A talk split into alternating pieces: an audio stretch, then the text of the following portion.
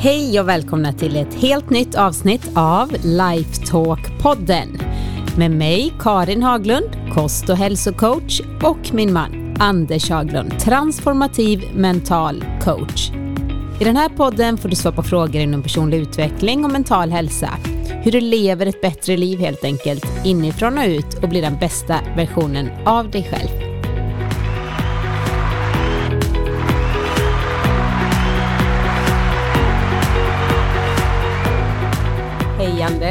Hej Karin! Hur mår du? Jo tack, jag mår bra. Vad härligt. Ja. Är du laddad inför den 25 maj? Ja, det är klart att man är. Det blev ju lyckat första gången här när vi pratade om att brinna utan att bränna ut sig. Yes, och det är ju våran stad, Borås. Och eh, vi vill ju passa på att fira detta lite och eh, lotta ut, eller fira, ja men fira kan man väl göra. Mm. Att eh, det är eh, Vi tar alla användningar. 66 avsnittet. Så eh, vi lottar väl ut två biljetter, vad tycker du? Ja, det kan vi göra så här lite apropå Mm. till er som lyssnar. Så pausa strax och mejla mig till karin.lifevision.se. Och jag vill att ni mejlar att ni vill vara med i utlottningen, men framför allt också skriver en fråga till oss som du vill att vi tar upp i podden. Och eh, då kommer man också att ha möjlighet att komma till föreläsningen då. Med Den 25 ett par maj. friplåtar den 25 maj. Borås. Precis. Så vi lottar ut två biljetter och eh, det är då den 25 maj. Och tävlingen pågår fram till och med den 18 maj. Så den 19 maj, alltså nästa poddavsnitt, när vi släpper nästa poddavsnitt på fredagen där, då kommer vi också gå ut på våra sociala medier och eh, berätta vilka som vinnarna är. Och självklart kontaktar vi också de vinnarna på mail. Spännande. Och det här var då alltså reklam för egen verksamhet, behöver man Ja. säkert säga. Ja, så är det kanske. Ja. Att det är, när man ens vill lotta ut ett par biljetter. Men så funkar det säkert. Jo, jag tror det faktiskt. Ja. Ja, är det någonting annat du ville dela med dig av så här i vår härliga vårvädret? Nej, inte så eh, direkt, utan jag är väl lite spänd på vilka frågor som har kommit in och som jag då inte har fått se, men som kommer att få höra nu då. Mm. Så vi kan väl hoppa rakt in i första frågan om du har en. Jajamän, det har jag. Hej på er och tack för en bra podd. Min fråga rör beroende och alkohol. Jag har en vän som vi i umgängeskretsen senaste tiden har märkt verkar ha blivit beroende av alkohol. Jag har försökt ta upp det med honom, men han skojar bara bort det. Hur kan jag ta upp detta igen och vem kan jag annars vända mig till? Jag tror det här med alkoholen eskalerade under pandemiåren och till saken hör att även han blev även av med jobbet under denna period. Vad kan jag göra för att hjälpa honom? Och detta är då Tommy som undrar detta. Mm. Det här är ju ett vanligare problem än vad många inser skulle jag tro. Det finns ett enormt mörkertal. Jag är ganska säker på att om alkohol var något man kom på idag så hade det nog inte fått säljas överhuvudtaget. Det är väldigt få som röker marijuana och slår också. sina partners och vad det nu än är allt som kan hända på sidan av alkoholbitar förutom beroendet. Jag tycker det är fint av den här personen att vara så omtänksam först och främst. Verkligen. För det här är ju inte lätt. Att hjälpa någon som inte vill bli hjälpt trampar över en massa olika små etiska regler och sånt. Det är ju lätt för mig som coach, för den som kommer till mig. Jag har ju sagt att jag vill ha hjälp och jag är till och med villig att betala för den hjälpen. Och då har man ju fått någon sorts friplåt just för att säga att jag får hjälpa dig. Det är ju väldigt mycket klurigare i de här sammanhangen. Det jag skulle vilja ta upp är inte så mycket hur man ska kontakta den här personen eller hur det finns ett bättre sätt att kommunicera med den här personen, utan mera ett allmän förståelse för vad det innebär med beroenden. Jag tror att det kan hjälpa till mer. Och Det första är att inse att ett beroende är egentligen inte ett problem, utan det är den bästa lösning som den människan har kommit på på sin känslomässiga smärta eller sin känslomässiga utmaning. Det är alltså inget man gör på kul, utan det är någonting som man känner att man kämpar med och har inget annat att, som man kan hitta som hjälper bättre än det. Och Sen är det väl också en väldigt fin så linje med när, när har det gått över gränsen och blivit ett beroende? Det sker ju liksom inte, väldigt sällan i alla fall, från dag ett till dag två, utan Nej. det har ju pågått ett tag och det är lite svårt att avgöra när blev det väldigt destruktivt. Nu är inte alkohol, tänker jag då, bra oavsett, men när blev det ett beroende som går ut över livet negativt? Det är den viktiga poängen som du gör där. Det är när det är ett beroende som går ut över livet. För att beroende är redan första gången en människa får för sig att jag mådde dåligt, jag gjorde det här och så mådde jag bättre. Jag fick någon form av lindring när jag gjorde det. Det kan vara allt ifrån att jag hade lite ångestkänslor och gick och åt och så åt jag och så mådde jag bättre. Jag hade ångestkänslor och så gick jag och drack och så mådde jag bättre. Jag hade obekväma känslor och hade sex och så mådde jag bättre. Och Vad som händer i nervsystemet är att den börjar känna att jag mådde dåligt, mådde bättre, vad var det som hände? Och så gissar den vad det var för någonting. Och det kan vara starten kan man säga på en beroendesnurra. Ja, man kan säga att redan när det oskyldiga missförståndet, den oskyldiga kopplingen är gjord, då har jag ett beroende. Det, det är liksom redan klart nu, för att varje gång som jag mår bra så har jag inga problem att hålla mig borta från det där, som vad det nu skulle kunna ställa till det för mig. Men så fort känslan kommer så är det som sirenerna i Odysseen som skriker och det är nästan omöjligt att inte stoppa ner en extra chokladbit eller då i det här fallet ta någonting att dricka eller vad det nu är som den personen står inför.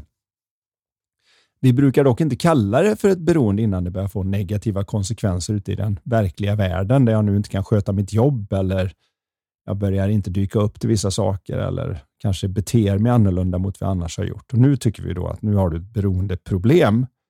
Men det började egentligen inte som ett beroendeproblem utan det började som en beroendelösning. Där jag försökte på något vis, bara som vi alla vi människor gör, är att leva så gott vi kan och helst undvika smärta och få så mycket sånt som vi gillar som möjligt. Jag, jag, säger det för att det ger en viss medkänsla för det och det gör också att vi kan göra något annat än det vi alltid har gjort, vilket är att vi på något vis sätter hårdare och hårdare regler, skambelägger, bestraffar och så vidare för att försöka få människan att då sluta med det oönskade beteendet. Men vad som händer då är ju att du får personen att må än sämre och när de mår sämre då behöver de mer av det du vill få dem att sluta med. Så egentligen så är enda sättet att komma ur en sån här sväng, det är att höja sitt eget välmående någonstans. Att, att hitta ett sätt att må bättre. För när jag mår bra, då faller så att säga dåliga vanor av mig, inklusive beroenden. Och det är också lättare utifrån, vi pratar mycket om mental klarhet och när man är lite mer mentalt klar och mm. ser på sitt liv utifrån med de ögonen, så blir det tydligt att där, oj, har jag haft en period nu eller flera år att det har varit destruktivt eller jag har gjort det här, jag har shoppat mycket eller druckit för mycket eller jag kan inte bete mig bra på fester.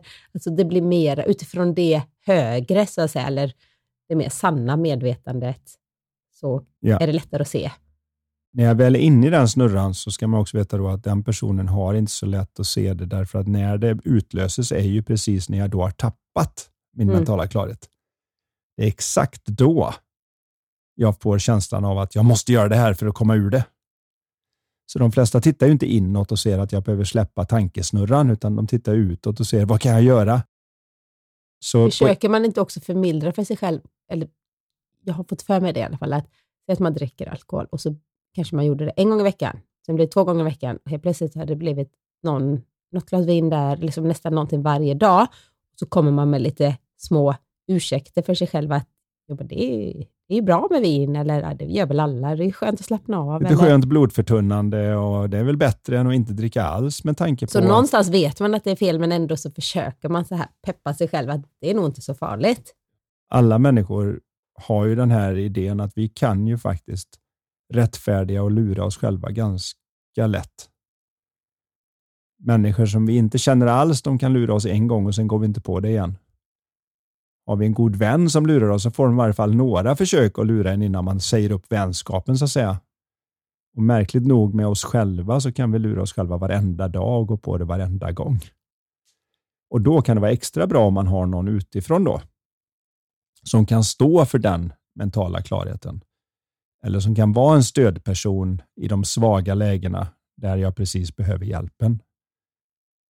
Det är ju en tröskel då för att man har ju på ett sätt inte rätt rätten att hjälpa och göra en intervention så att säga innan den här personen kanske då kan medge sitt problem. För det kanske är helt dolt för dem själva. Att de ärligt tycker att vadå, jag har inga problem. Jag, vadå, jag tar en drink då och då. Eller jag tar lite vin ur bag-in-boxen och så upptäcker jag att den har tömts lite fortare. Men det tror jag att ja, det var, ja, den boxen har haft flera veckor. Hur, på vilket sätt det nu än framträder. Men det kluriga är att man behöver få det där godkännandet från den andra personen. Så det man kan göra då är att man går och säger till dem det att det här är ju känsligt. Jag är jag ute och cyklar här nu så förstår jag också att det här verkar konstigt. Men om det skulle vara så att det ligger någonting i det jag nämnde så finns jag här.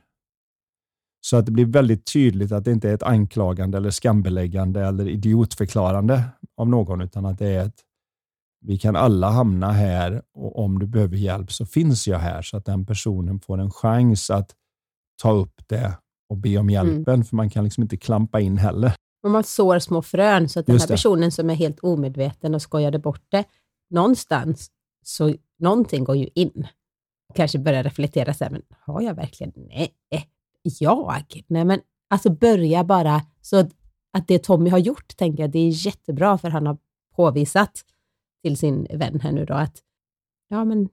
Kan ha medvetande gjort det. Precis, medvetande gjort det, ja. Precis. Och, och, första, det där steget går ju igenom, det vet alla som sysslar med sådana här olika tolvstegsprogram och allt vad som finns, är ju att vi går igenom samma faser när det gäller beroenden som genom sorg och sånt, där vi först liksom förnekar och sen försöker vara arga och ilskna av oss och sen och vi går igenom vissa steg. Mm. Och Det verkar som att ganska få rasar igenom alla stegen på en gång och bara säger wow, det har du rätt i, jag behöver hjälp. så man får vara medveten om att i den processen där han nu försöker hjälpa någon han bryr sig om så kan det mycket väl vara så att man både blir förnekad, attackerad, tillintetgjord och löjliggjord och allt vad det kan vara innan de kommer ut på andra sidan och liksom på något vis erkänner faktum och accepterar det hela och säger mm. att jag kan, och är beredd att jag kan nog behöva göra något med detta. Mm. Så att man inte är förvånad och tycker att den andra personen beter sig konstigt när man ser att det här är inte min kompisproblem, utan det här är ett sånt allmänmänskligt som alla går igenom mm. när de har det så här. För det kan också göra det lite lättare, precis som när ett barn står och skriker på en och man vet att jo, jo, men de är sju och de har inte den kontrollen och de har inte impulsbiten så att det, det de säger nu behöver jag inte ta åt mig på samma sätt. Och särskilt barn är så tydligt att veta, så här, man kan nästan titta på den där, just det, barnet vaknar väldigt tidigt idag, eller lite sömn, för lite mat, eller hung hungrig, trött. Mm. Okej, okay. skrikigt barn. Nu har vi. Eh, inte bara det, men det är väldigt så här, det är så mycket lättare att se då att okej, okay, nu ska vi både äta någonting och få det i säng. Så när ja. du vaknar imorgon så är du tillbaka, solstråle igen. Ja, förhoppningsvis är det ju så. Jag förbereder för det här att allt den här personen kan göra är inspirera, hoppas och tala om att man finns där. Mm. Att visa att möjligheten finns utan att någon kommer hoppa på. Att man är en säker och trygg hamn. Och att man vågar ta upp det en gång till. Som sagt, då. Även ja. om den här Om man känner sig mer och mer säker på det. För att ja. Det här är ju lite känsligt, trots allt. Jag förstår ju att man har ganska säkra tecken om man ens kommer så här långt. Jag, jag förstår det, men det är ju lite grann som när det börjar mm. synas på en tjej om hon är gravid så är det lite känsligt att säga nej vad kul och så har de bara gått upp fem kilo. Det blir ju lite... Eller lite svullen mage. Ja, eller sådär, du vet. Så det är ju en känslig fråga. Mm. Men det gäller att visa just det här att jag är inte och pekar finger. Jag bryr mig om hur det går för dig och det här är en av de saker vi kan se att får det här hålla på i fem år till så slutar det inget vidare. Och har jag rätt så finns jag här. Och jag är ute och cyklar så får jag be om ursäkt. Men jag vill vara så bra och Det är mycket lättare att vända det i alla fall tidigare än om man spolar fram klockan tio år. Vad har hänt då? Relationer som är förstörda. Nu har han i och för sig blivit av med sitt jobb, men kanske inte fått något jobb på den tiden. Alltså det händer, kan hända mycket. Det, det går snabbt utför, tänkte jag säga, om det får fort, fortsätta och eskalera Speciellt om man får känna sig ensam i den här processen och hjälplös kanske och att det inte finns någon hjälp. Det kan vara bra att veta i varje fall att, att det finns en livboj som man kan använda sig av om det skulle vara så att jag känner att nu, nu behöver jag den här styrkan, att det finns en person där. Eh, det kanske är något av det finaste man kan ge och att jag tror att många människor man pratar med senare i livet säger ju det. Om det inte hade varit för den här personen som trodde på mig eller inte hade varit för den här personen som ställde upp och bara fanns där, mm. så hade det här kanske inte slutat så bra som det gjorde. Så att det är svårt att råda om när man inte känner situationen mer. Men vet vi vad också, som han skriver här, då, vart, eh, vem annars kan man vända sig till? Eller vart kan man vända sig? Ja, vet du det? Nej, jag har inte riktigt eh, kontakterna på var man tar vägen när man så att säga bara misstänker att det är nog det bara egentligen en snabb googling, för jag tror det finns väldigt mycket såna stöd, stödlinjer att ringa ja. för närstående, eh, där man blir guidad. Anonyma alkoholister, eh, länkarna. Det, det finns ju alla möjliga, just därför att det här är så vanligt. Så att det finns ju ganska mycket olika stöd att få. Det är inte alltid som det passar, men det viktigaste här är att man finns där, att man inte trycker på och skambelägger för att i den dåliga känslan kommer de känna ett ännu större behov av att göra det som du vill att de inte ska göra. Men alltså en person som känner, nej, har de kommit på mig? Nej, vet alla detta pinsamt. nu? Ja. Gud vad pinsamt. Och så borde de ju tänka då, det ska jag inte göra för det var jobbigt, men istället blir det precis tvärtom. De går hem och super ner sig istället. Mm. Det här är som sagt var väldigt känsliga frågor. Jag vet att du har jobbat ändå ganska mycket med olika beroenden. Inte ja. bara alkohol, utan det finns ju en mängd olika saker att vara beroende, beroende av. Ja. Till och med, som många kanske inte ser som negativa beroenden, men som absolut också blir negativt, är ju till exempel träningsberoende. Ja. Ja, nej, men det har jag haft en hel del som har både av löpning och av allting som hjärnan får en chans att skylla en känslomässig vändning på kan bli ett beroende. Mm. Så att vi ser inte att vi har ett mentalt väder som svänger av sig självt. Och vad som än råkade hända medan vi gjorde det är väldigt lätt för att hjärnan tror att det finns en orsak och verkan och inte bara en korrelation. Och när den missar den här korrelationen, då kommer man nästa gång man har en liknande känsla springa rakt dit man så att säga tyckte att det funkade förra gången. Mm. Och Problemet blir att eftersom detta nu är någonting som jag är ganska övertygad om är det som gjorde det, så även om jag då nästa gång springer dit och tar en drink eller går ut och springer eller något, men det inte hjälper den gången, då kommer den personen inte titta och säga wow, då funkar nog inte det, utan de kommer säga det var fel dosering. Jag får springa längre, jag får springa Snabbare, oftare. bättre, oftare, mera. Istället för att se att det här var bara en korrelation och ingen orsak och verkan, så säger vi det funkade en gång och eftersom det funkade och inte funkar den här gången så gjorde jag det bara på fel sätt. Så jag ska göra det på det här sättet så kommer det säkert funka. Och så ökar vi dosen och det är där som det blir värre och värre och värre. Mm. Så det är ett oskyldigt missförstånd om våra, våra känslor kommer ifrån egentligen som startar upp alltihopa. Och om vi kunde titta i den riktningen och se att det här kan jag släppa i tanken och ingen annan har kraften att släppa detta i tanken. Det är jag som kan släppa detta i tanken. Och Om jag gör det och sitter lite lugnare i båten så kommer det här att passera det också. Och på andra sidan så kan jag inte förstå hur det kunde kännas så oemotståndligt nyss. Och Det tror jag alla kan ha varit med om i andra sammanhang. Jag vet inte hur det har varit för dig, men jag vet i varje fall att när jag inte åt så pass bra som man lärde sig att göra, jag skiftade kosten 96, men jag kunde stå på golfbanan då när man liksom drack cola och åt kexchoklad och jag vet inte allt vad man stoppade i sig. Då kunde jag få såna enorma behov av att äta så det kändes som att jag måste ha något att äta nu, annars måste jag slå någon. Står du i vägen för att jag springer in? Blod, enormt så, här, så man bara kände, jag kan äta en häst. Och så var det någon som visade, i mitt fall då när man var på golfbanan, så kunde det vara att någon sa så här, har du sett det här nya butterfly-slaget? Och man liksom, vadå butterfly-slaget? Ja, när man gör så här så kan man få bollen att komma ner som en fjäril med ömma fötter och inte rulla iväg så mycket. Och så blir man intresserad och så tre timmar senare står man där i tjockgräset och övar på det här slaget och man har inte haft en tanke på sin hunger. Så även ett rent fysiskt behov där man känner att jag måste ha någonting att äta nu annars så dör jag. När tanken släpper så försvinner det och man kan inte komma ihåg vad det var som var så illa akut för tre timmar sedan när jag har stått här och varit intresserad. Jag tror någon kan ha haft den känslan på jobbet kanske. när Man känner jag måste bara få äta någonting och så pekar någon på ett intressant projekt. Eller mm. man går hemma och känner att jag måste äta någonting och så ser man att det är lite ogräs i rabatten eller det är något som behöver fixas någonstans. Och så börjar eller man någon fixa. knackar på kanske. Om man, Ja, någon knackar på och man säger hej, kommer du förbi? Jaha, och sen plötsligt så, whoops, så, så finns inte den där. Och det är väldigt hoppfullt att veta att det gäller även den där tryckande känslan som brukar vara triggern och utlösaren för beroendebeteendet. Mm. Att om man kan se att det här inte är en permanent grej och att det faktiskt inte är så att den enda lösningen på den här känslan är att falla för frestelsen så att säga. Utan att det finns en annan lösning och det är att låta det så att säga blåsa över. Då är det väldigt hoppfullt när man ser att jag kan gå och göra något annat som är mm. vettigare för mig. Och att den där känslan som hela tiden ligger och pockar, den försvinner när min, min tanke går därifrån.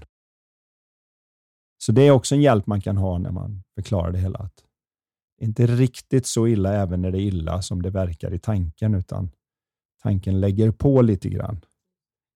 Och där i kan man också kanske hjälpa någon då, men man får vara, där får man vara försiktig för att risken är ju när man då börjar ha goda intentioner och vill hjälpa till att de säger nej, nej, nej, jag har inte alls det problemet och så får de en dålig känsla och så går de hem och gör precis det du helst inte vill att de skulle göra.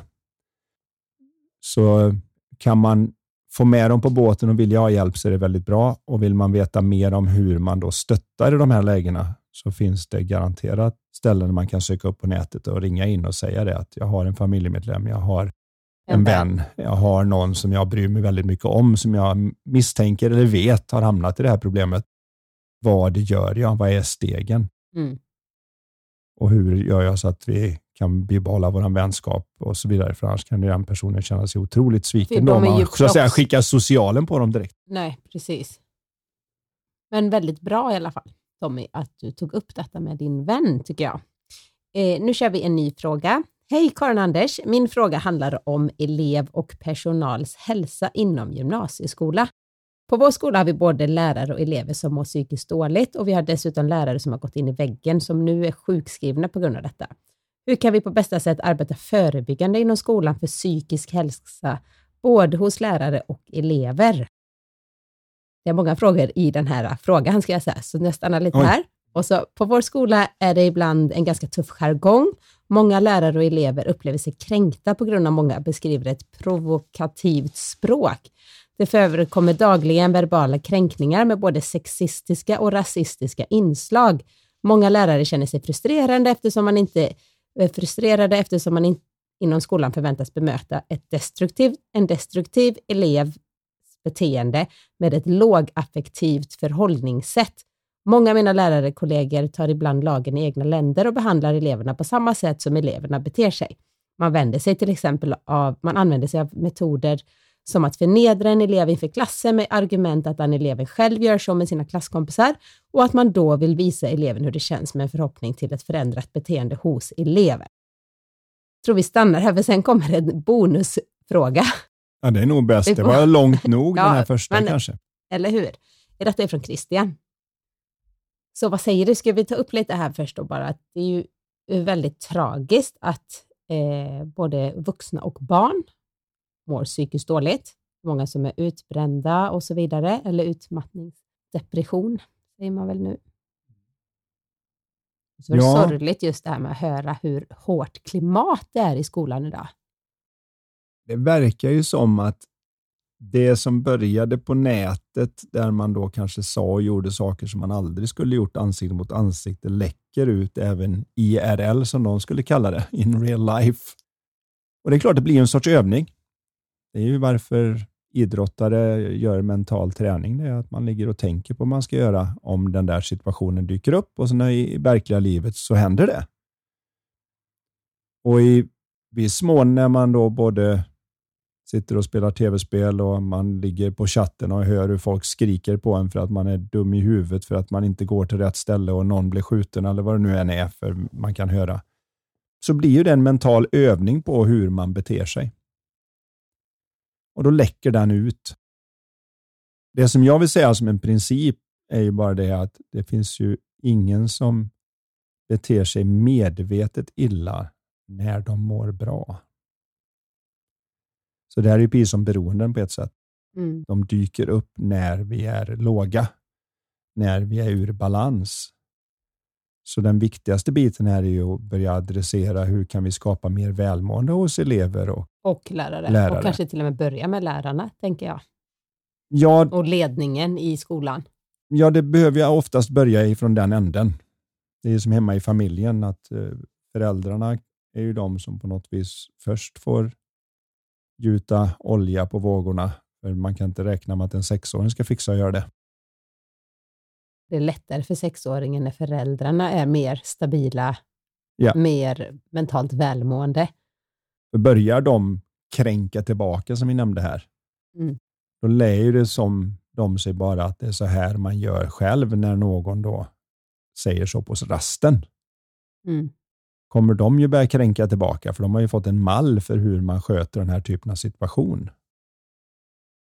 Sen kan jag tänka mig att, alltså för de som inte vet vad affektivt bemötande är, så är det ju att när någon kanske skriker till en och är upprörd och säger fula ord, så det är inte det att man tycker att det är okej, men man höjer inte rösten tillbaka eller stirrar in i ögonen eller tar ögonkontakt eller kommer nära, utan man tar kanske ett steg tillbaka och försöker behålla sitt lugn och pratar med en, en eh, vanlig ton för att så att säga inte gå in i, alltså förstärka känslorna.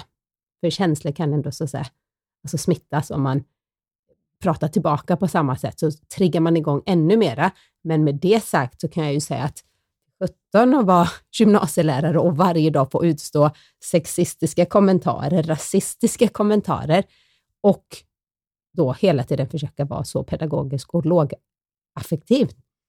Alltså vad, vad säger du om det? Så det är inte, de är människor också, så att det är ju, de vet säkert själva att det är fel att bete sig så tillbaka, men det är väl kanske inte så lätt. Och när det väl har hänt, om man då är någorlunda mentalt klar, så kan man ju ta den eleven man har kanske sagt tillbaka och, och visa hur man ber om förlåtelse för sitt eget beteende.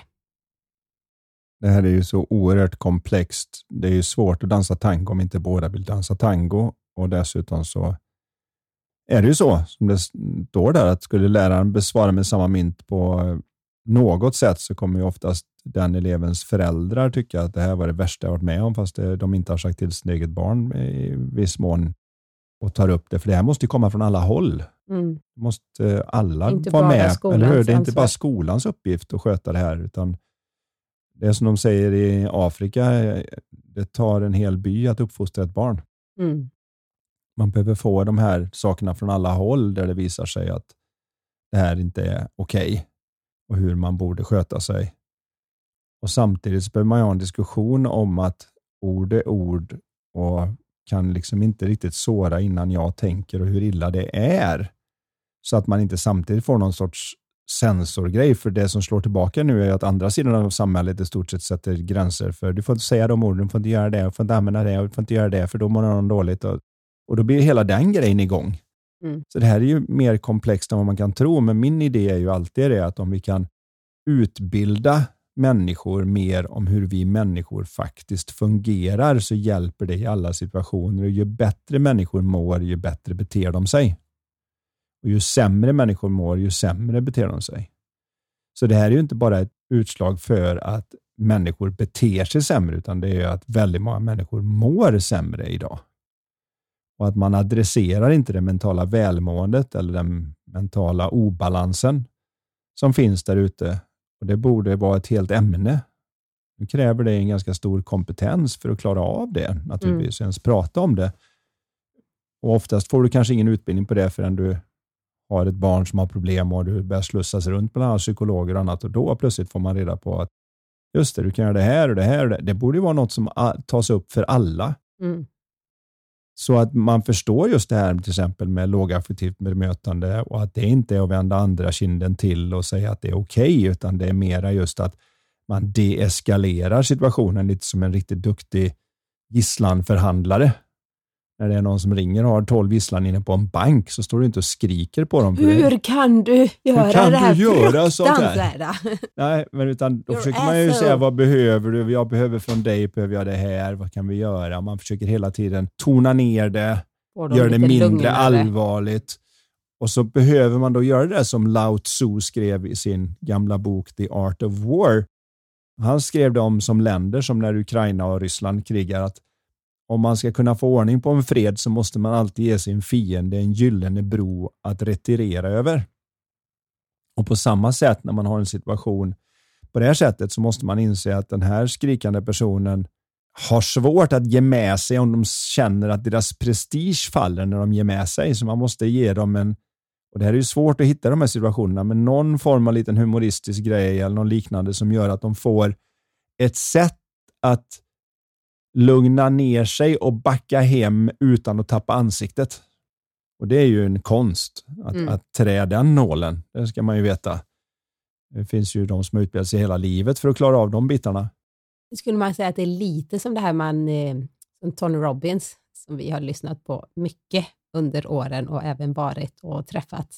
Och framförallt, du har ju gått på många utav hans, alla hans utbildningar.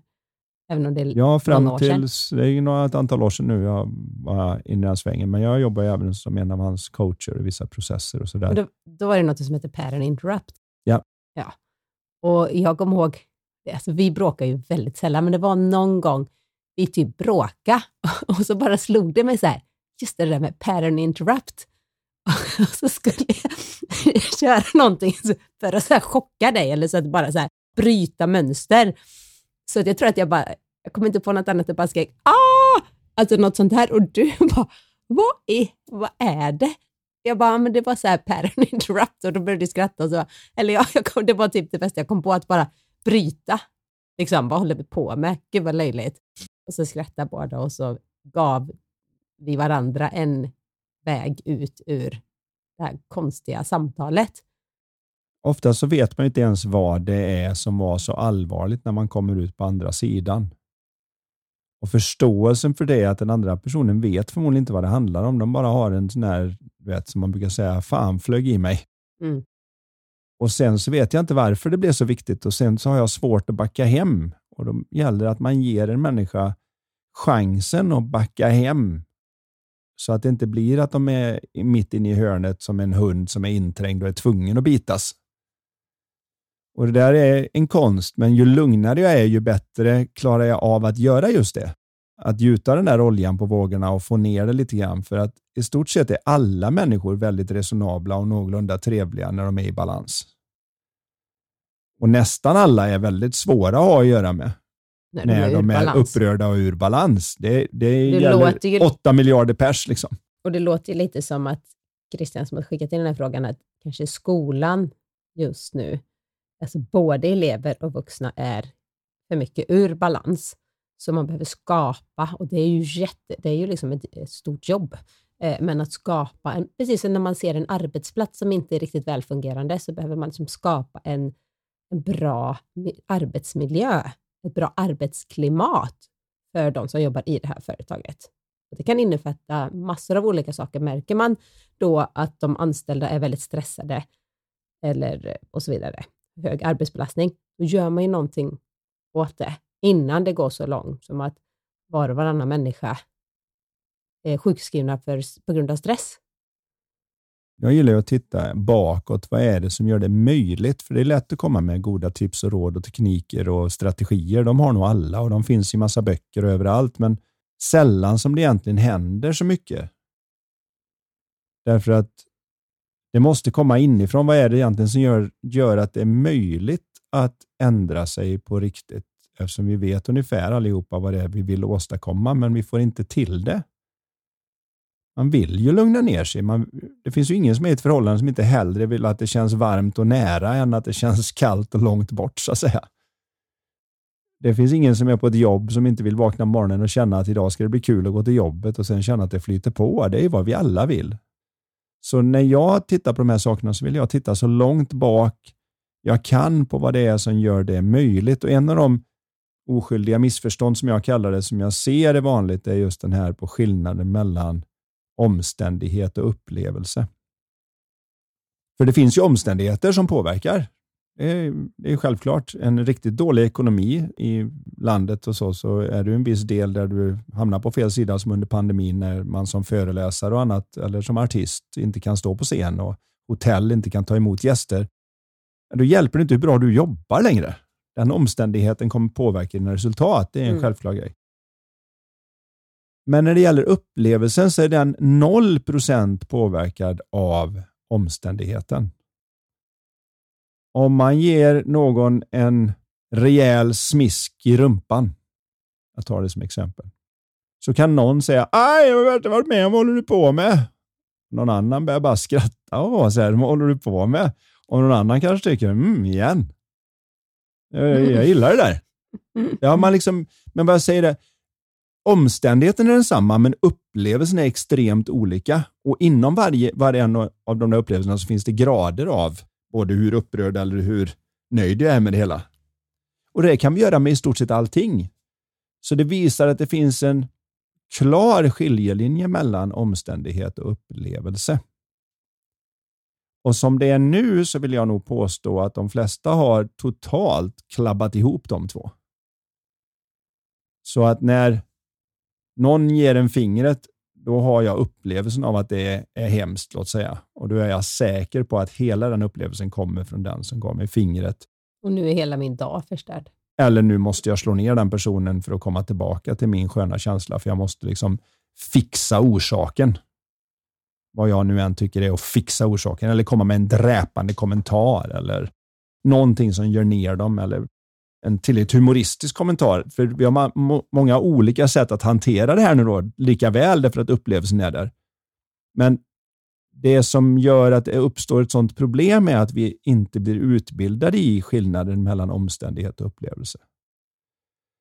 Att bara för det finns en viss omständighet så är inte upplevelsen automatisk. Men alla människor, så säg att du står inför en omständighet som är, låt oss ta den där med fingret.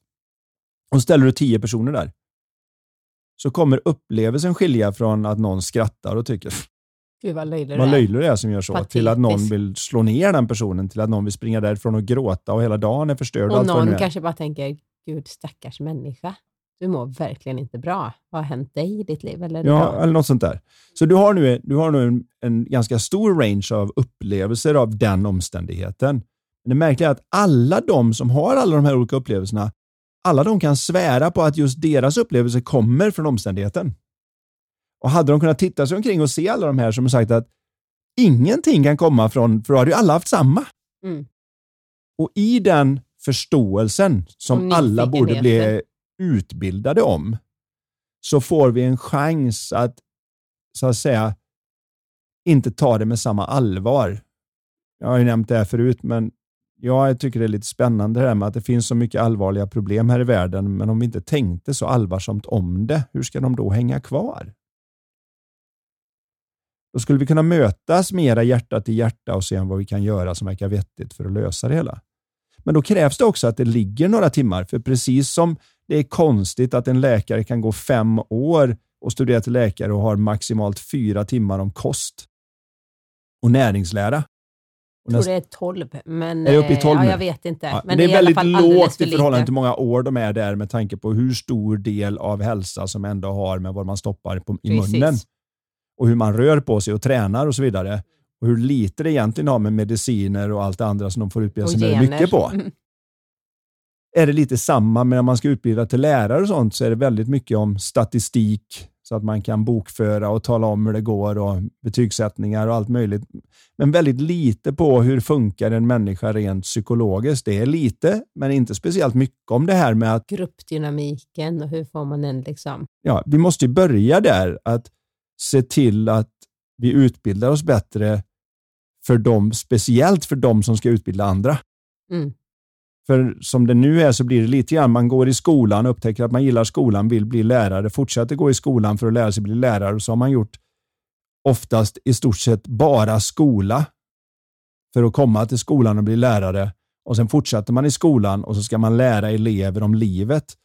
Men det blir ju svårt. Utan, det blir ju nästan som att det jag kan utbilda på är hur man blir bra i skolan och hur man kan bli lärare. För jag får inte lära mig om de andra bitarna på det sätt som man kanske borde. Vi behöver ta tag i det, tycker jag, och lägga upp på bordet. Hur skapar vi välmående? Och kanske ha det som ett ämne i dessa tider. Där varför Verkligen. inte ha mänsklig psykologi och välmående på schemat? Det är väl väl så viktigt som något annat. Men då måste man också utbilda lärare som kan hålla i det. Så att det inte bara blir Mm. ett schablonämne som man ska gå igenom. Och Det här är utmaningar, det är jättesvårt naturligtvis. Vi... Och nu kommer ännu, ännu mer följdfrågor på det här. Oj, ja, ännu det. Det var ju mer frågor i detta. Eh, Men det är väldigt intressant. En liten bonusfråga då, eller det är egentligen flera, eh, handlar om sömn, mobilberoende, nikotin, tobak och narkotika. Det har även förekommit drogproblematik och majoriteten av eleverna antingen snusar och eller röker. Det ironiska är att många av lärarna dessutom snusar och sen ska prata om varför exempelvis snus inte är hälsosamt. Majoriteten av eleverna dricker dessutom energidrycker med höga halter koffein och när vi frågar eleverna hur många timmar man sover varje natt så svarar de flesta att de sover under fem timmar. Det här får jag ju...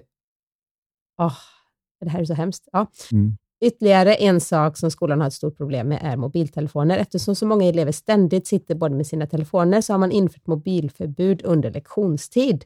Trots detta så missbrukar både lärare och elever sina mobiltelefoner på skol och arbetstid. Hur arbetar man enligt Anders på bästa sätt med sömnbrist, negativa beroende av mobiltelefon, energidrycker, snus och cigaretter med elever och lärare? Huh. Ja. Stort, eh, stor fråga, men det här, här låter det verkligen som att, om jag bara får säga någonting först, här måste ju de vuxna människorna, lärarna, ledningen, föregå med gott exempel. Kan inte, man kan inte kräva att de ska sluta snusa, men de kan ju inte då, då är inte de rätt personer att prata om de negativa effekterna. De kan ju inte ha sina mobiltelefoner om eleverna inte kan ha sina mobiltelefoner. Det är precis som vi säger ibland, men vi kan inte säga till våra barn att men nu är det ingen mer skärm. Mamma och pappa, vi behöver ha skärm. Men bara, förstår du, det blir, och det blir jättetokigt. Ni kan sitta här och pyssla, eh, göra ett pussel, men jag och, och pappa ska sitta och kolla på YouTube. Eh, in, inte bra. Det är ju en av de svåraste sakerna med det är just detta att man vill ju inte gärna gå till en tjock läkare och få reda på att man borde bli smal. För då tycker man ju att, vänta lite, varför är inte du smal om det är så viktigt? I alla fall inte kanske en Och om du, har, om du har rätt recept för hur man gör det här, varför har du inte använt det? Och om du förstår hur man motiverar sig att använda receptet, varför har du inte gjort det? Så det finns så många delar i det som gör att det funkar ju inte. Det är samma med de här bitarna såklart. Och vi har redan tagit upp beroendebiten. Det enda sättet att egentligen få dåliga beteenden att försvinna är att öka välmående. Mm. Du kan inte göra det med disciplin. Du kan inte göra det med viljestyrka, för du kan vara hur viljestark du vill 23 timmar om dygnet och den timman där du faller och är svag så gör vi som i första frågan, då sätter vi oss och dricker den timmen. Och så tänker jag bara de eleverna som, alltså man kommer in på den här nu då, eh, gymnasieskolan, där det är en tuff jargong, man hör de här rasistiska orden, man hör lärare som eh, missbrukar sin, eh, eh ja, med sin lärarroll. Man eh, ser att elever är trötta, hängiga, de röker på rasterna kanske, de eh, struntar i att det är mobilförbud. Alltså även de då eleverna som är skötsamma blir ju påverkade. Det, det, det är absolut ingen bra miljö. Om Nej. några få, för det är alltid några få, det var det ju när vi växte upp också, några få elever som kanske inte gjorde som läraren sa, eller du förstår vad jag menar, lite bråkstakar så. Men majoriteten var det inte. Då funkar det. Men här låter det nästan som att det är tvärtom. 80-20, 80% stökiga elever och lärare. Nu vet inte jag, men alltså Jag såg en undersökning, ju- det här var i USA och inte i Sverige, så jag vet inte hur applicerbart det är direkt på det svenska samhället, men där stod det i varje fall att de hade fått fram att en genomsnittlig 12-åring, och då är studien kanske för fem år sedan, men en genomsnittlig 12-åring då 2018, innan pandemin bröt ut, upplevde samma nivå av stress och mental ohälsa som man diagnostiserade med en mental patient på institution på 50-talet. Så om man bara inser att det är det vi pratar om idag och att så som sociala medier och annat, eftersom jag då ändå har suttit och programmerat och annat när man blev ingenjör, när man optimerar för en enda sak, vilket är närvaro vid skärm, det är det enda de säljer för att de ger ut allt. Det mesta ger man ut gratis, och vad, men ingenting är gratis i livet. Så vad är det egentligen att tjäna pengar på? De tjänar pengar på att de kan garantera att ditt ansikte är riktat mot skärmen så vi kan sälja reklam. Hur många användare just den plattformen har? Då? Ja, så att vi kan tala om till den eventuella annonsören att vi har 100 miljoner som tittar på den här tidpunkten, så därför vill jag ha så här mycket för vår annons. Det här är det enda som algoritmen optimerar för. Eftersom det är det enda den optimerar för så kommer den alltid se till att du får titta på det som rör upp dig mest, för det är det som får dig att klicka. Och så får alla sina egna små verklighetstunnlar där de kan springa iväg och titta på det här och bli upprörda över hur vänstern tänker eller hur högern tänker eller hur man tänker om transpersoner, hur man tänker om eh, homosexuella, hur man tänker om det ena och det tredje. Och allt du kommer få serverat, helt opersonligt, så serverar den det som rör upp dig mest, där du bevisligen klickar och hänger kvar. För det enda algoritmen optimerar för är din uppmärksamhet Eller där man är precis väldigt intresserad. Ja, men det är de smartaste och de smartaste människorna som har fått chans att göra den bästa av alla algoritmer som gör en enda sak och det är att se till så du ska fastna. Det är allt den gör. Mm. Att tro att man då på något vis ska ta sig ur den är en enorm hybris. Det enda sättet att komma ur den är att se till att man lägger den upp och ner på, och stänger av den, lägger undan den, för annars sitter du fast. Den är gjord för att servera dig det som håller dig kvar. Det är väldigt viktigt återigen att inse att det enda sättet att förändra beteende det är att man förstår bättre, då gör man bättre. Det hjälper inte att veta bättre. Om eleverna förstår varför man har infört mobilförbud. Och man, kan få, man får prata med dem om och om igen. Och Dessutom måste lärarna se att apan ser, apan gör. De gör inte som jag säger, de gör som jag gör. Du kan inte ha läkare som står i rökrutan och röker och går in och talar om att du inte ska röka efter operationen. Det håller inte. Vi kan inte ha folk som inte lever det de försöker säga. Och I sådana fall, om man har det, då måste de vara extremt ärliga med sin egen utmaning. Så det här kämpar jag med. Det här är det bästa mm. jag har kommit på för att mm. lösa min situation. Eller till exempel om man som en lärare som snusar, så kan man ju säga att, vet du vad, jag i er ålder hade önskat så. Om någon hade sagt till mig att börja inte snusa, för att det är jättesvårt att sluta. Se på mig nu, nu har jag snusat i det här så här länge och jag har faktiskt problem med mina tänder och jag har försökt att sluta men det är jättesvårt. Till exempel, alltså ärligt, det är inte det att man ska vara, komma in och vara den perfekta läraren, man måste vara perfekt på alla plan, men var, äg dina så att säga, svagheter i så fall. Ja, och just nu då när man hänger med sitt liv på internet och sociala medier så blir det extra svårt eftersom den kommer att trycka iväg dig i dina mest extrema positioner. Mm. Därför att den kommer ju då, här har vi en vettigt forum som du skulle kunna gå till och här har vi ett forum där jag vet att du blir upprörd då kommer algoritmen säga, jag tänker inte visa dig det vettiga forumet, jag tänker visa dig det som du blir upprörd över, för det håller dig kvar. Så när du gör dina sökningar så får du inte det vettigaste svaret för dig. Du får det svar som algoritmen har bestämt får dig att hänga kvar vid skärmen så mycket som möjligt. Så det är otroligt viktigt att man tar tag i det här, förklarar det, att här har du ingen chans med viljestyrka och disciplin. Jag bryr mig inte om vem du är. Här behöver vi förstå bättre så att vi kan lägga undan. Och vi behöver ha en utbildning på hur viktig sömnen är. Jag tror att de flesta är galet omedvetna om hur mycket bra saker som sker för oss under sömnen. När jag var yngre hade jag ingen koll. Jag kunde inte förstå varför ska jag sova? Ge mig ett piller så jag slipper sova. Ska jag träna tre timmar till? Det vore väl jättebra. Och Det fanns någon sorts glorifiering av den som sov minst. Jag kommer ihåg när P Diddy eller Madonna eller vem det nu var som har skrivit jag sover bara fyra timmar per dygn. Och då sa de det som att ha ha ha, jag är grym, jag är en jag är. supermänniska och det är inte ni ungefär. Och jag vet ju att om de är produktiva så är det en lögn, därför att det finns ingen som funkar som de ska. Varenda studie visar att om du inte har tillräckligt mycket djupsömn, och det bör då vara en timme, 20 minuter, en timme, en och en halv på, per natt, så kan du inte rensa hjärnan från alla giftämnen. Om du inte har tillräckligt mycket REM-sömn så kan du inte göra din egen personliga drömterapi där du så att säga skickar minnen till långtidsminnet som behövs och suddar ut sånt som verkar onödigt och gör nya kopplingar för inlärning och allt det där.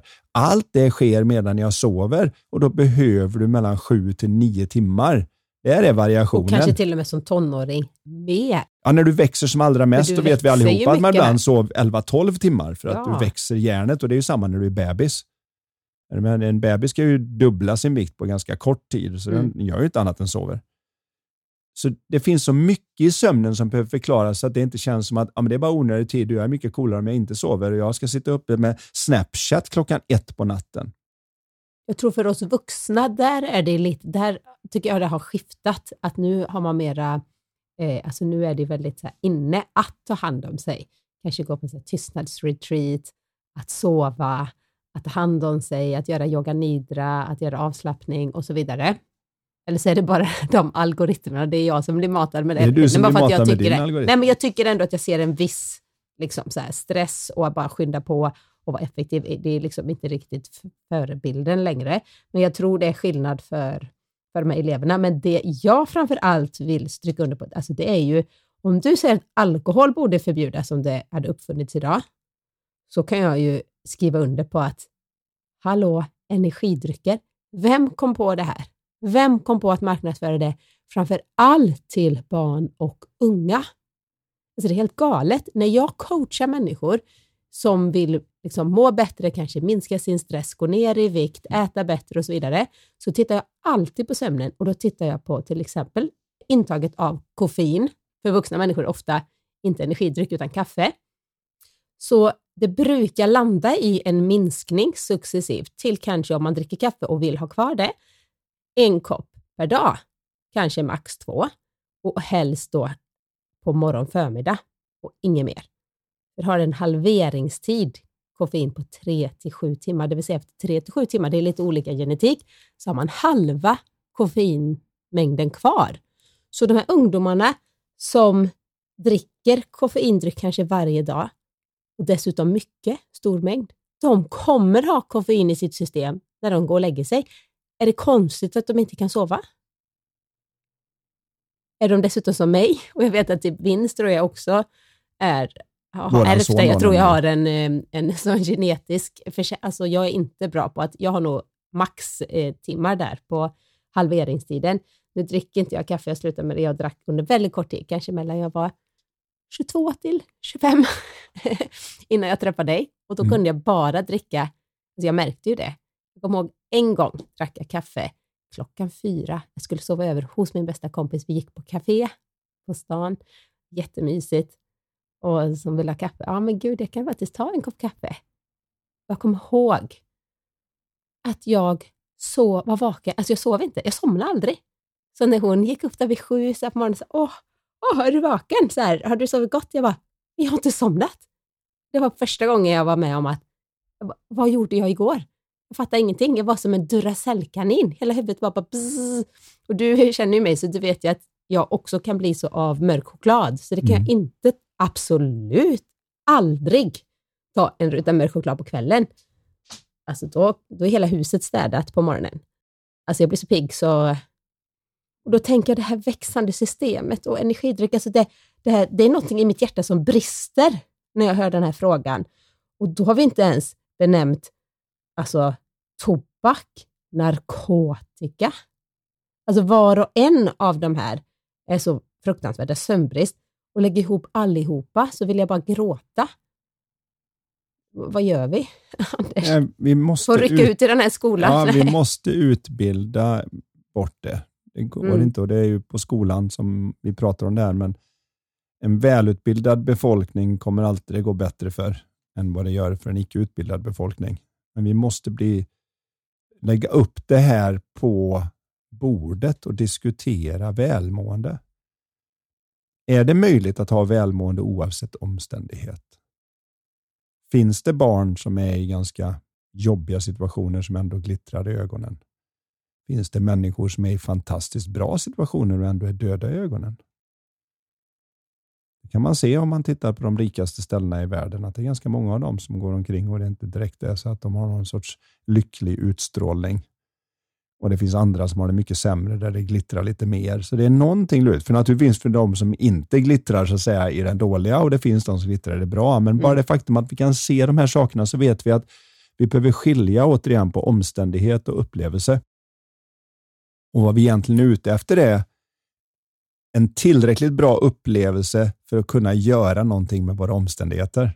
De flesta försöker hitta tillräckligt bra omständigheter för att det ska påverka deras upplevelse och det hållet funkar inte. Det visar hela den mänskliga historien.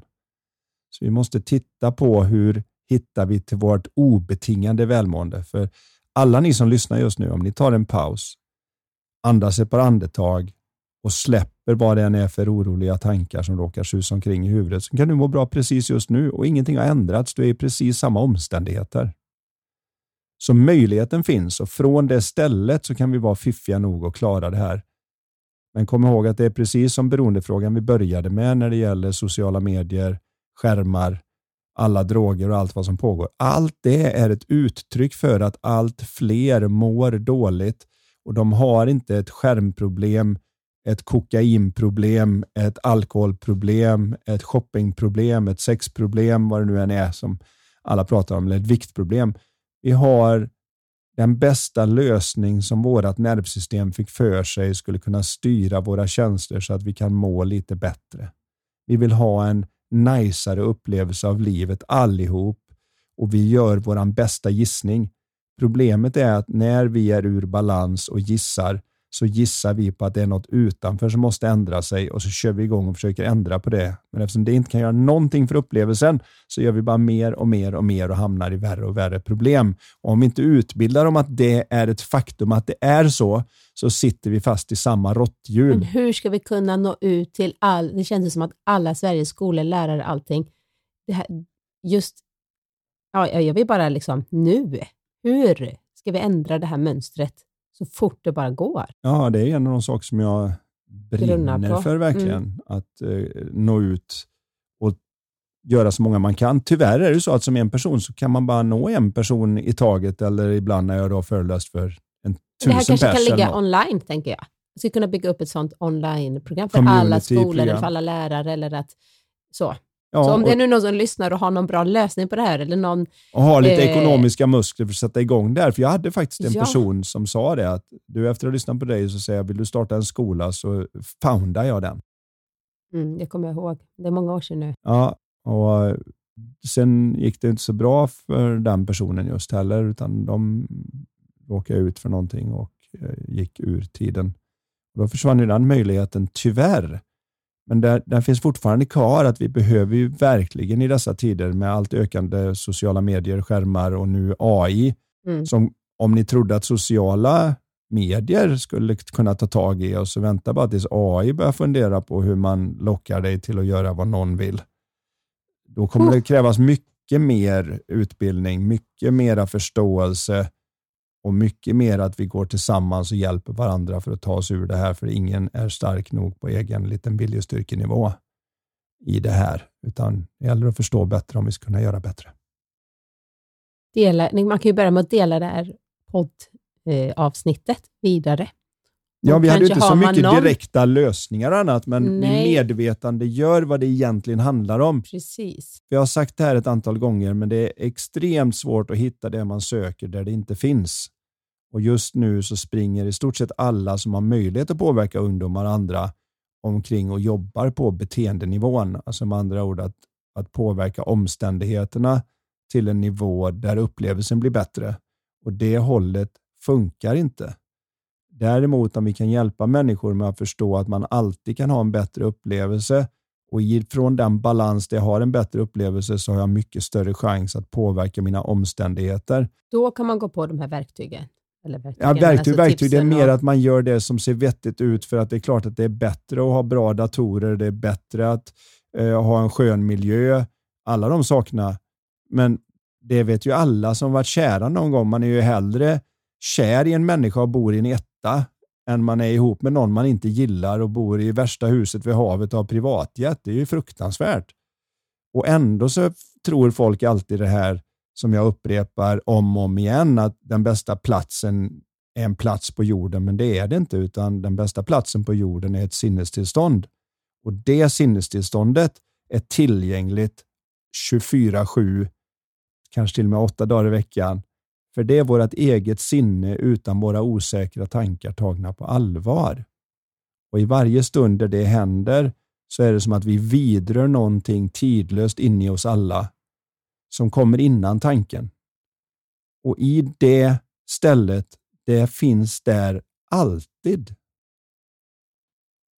Och kan vi se det, då blir det lite hoppfullt. Och när det blir hoppfullt, då har vi lite kraft och styrka att göra någonting åt det. Och jag kan inte se någon annan väg ur än att så många som möjligt får tillgång till att förstå hur vi människor faktiskt fungerar istället mm. för hur vi borde fungera. För just nu så försöker vi att straffa, reglera bort saker och vi kan inte göra det på det sättet. Vi kan bara utbilda bort. Eller som i den videon du skickade till mig om ADHD. Det var en VD som också är expert på hundar. Där han då berättade att när han då var, som han själv uttryckte det, att alla bara tyckte han var en jäkla dampunge. När han betedde sig illa och sånt. Och alla försökte då bara, det är bara skärpa till dig. Eller de sa till föräldrarna, uppfostra honom bättre. Och alla försökte med allt möjligt. Och där han själv nu när han har vuxit upp och fått reda på det här och han dessutom då har blivit hundexpert och han har egna barn att ta hand om. Där han sa det att det här är ingenting man kan uppfostra bort. Det här kan man bara krama bort. Och, inte ens krama mig, bort, men att liksom... Ja, men han bara menar bara, ja, den enda riktiga beteende. vägen ur ja. är värme, inte mera hårdhet. Mm. Så tolkar jag det i varje fall och det är väldigt hoppfullt om man kan se det att det gäller inte bara problembarn, utan det gäller alla människor på jorden. Mm. Ja, vad skönt att avsluta lite hoppfullt här, mitt i all misär här med alkohol och med alkohol och problemen här i skolorna. Ja, lite Men, tunga frågor den här det var gången. tunga frågor. Men nu vet ju ni vad ni ska göra. Har ni inte gjort det än och pausat i början av avsnittet, så pausa nu och mejla in era fråga till mig, karinatLifevision.se. Det går också att gå in på lifetalkpodden.se och där skriva sin fråga så hamnar det i min inkorg och då är man med i utlottningen av två biljetter till, till din föreläsning den 25 maj och det är på kvällen här i Borås. Mm. Att brinna utan att bränna ut sig, det vi pratar då om just det här med hur man kan hitta en lugnare, mer stressfri vardag mm. som leder dessutom till en högre produktivitet. Och som alltid avslutar vi varje avsnitt med att dra en fråga från vårt spel som heter just Lifetalk. Och idag så är eh, frågan så här. Vilken händelse eller utmaning i livet har du lärt dig mest av? Ta den en gång till. ja. Vilken händelse eller utmaning i livet har du lärt dig mest av? Mm, den skickar vi med dig vi med. ut härifrån eh, det här avsnittet. Och så gör väl vi så att vi säger tack för idag. Tack för idag. Hörs om två veckor. Det gör vi. Hej då. Du har lyssnat på Lifetalk-podden. Vi vore så tacksamma om du vill lämna ett betyg och eller recension i iTunes. Dina frågor de kan du skicka till oss på lifetalkpodden.se. Spelet Lifetalk finns också att beställa där. Vill du komma i kontakt med oss rörande samarbeten, coaching, föreläsningar och event, då kan du mejla till karin lifevision.se. Tusen tack för att du har lyssnat! Och du, gillar du podden? Dela den gärna vidare och tipsa om den i sociala medier. Låt oss tillsammans göra världen lite mer mentalt välmående.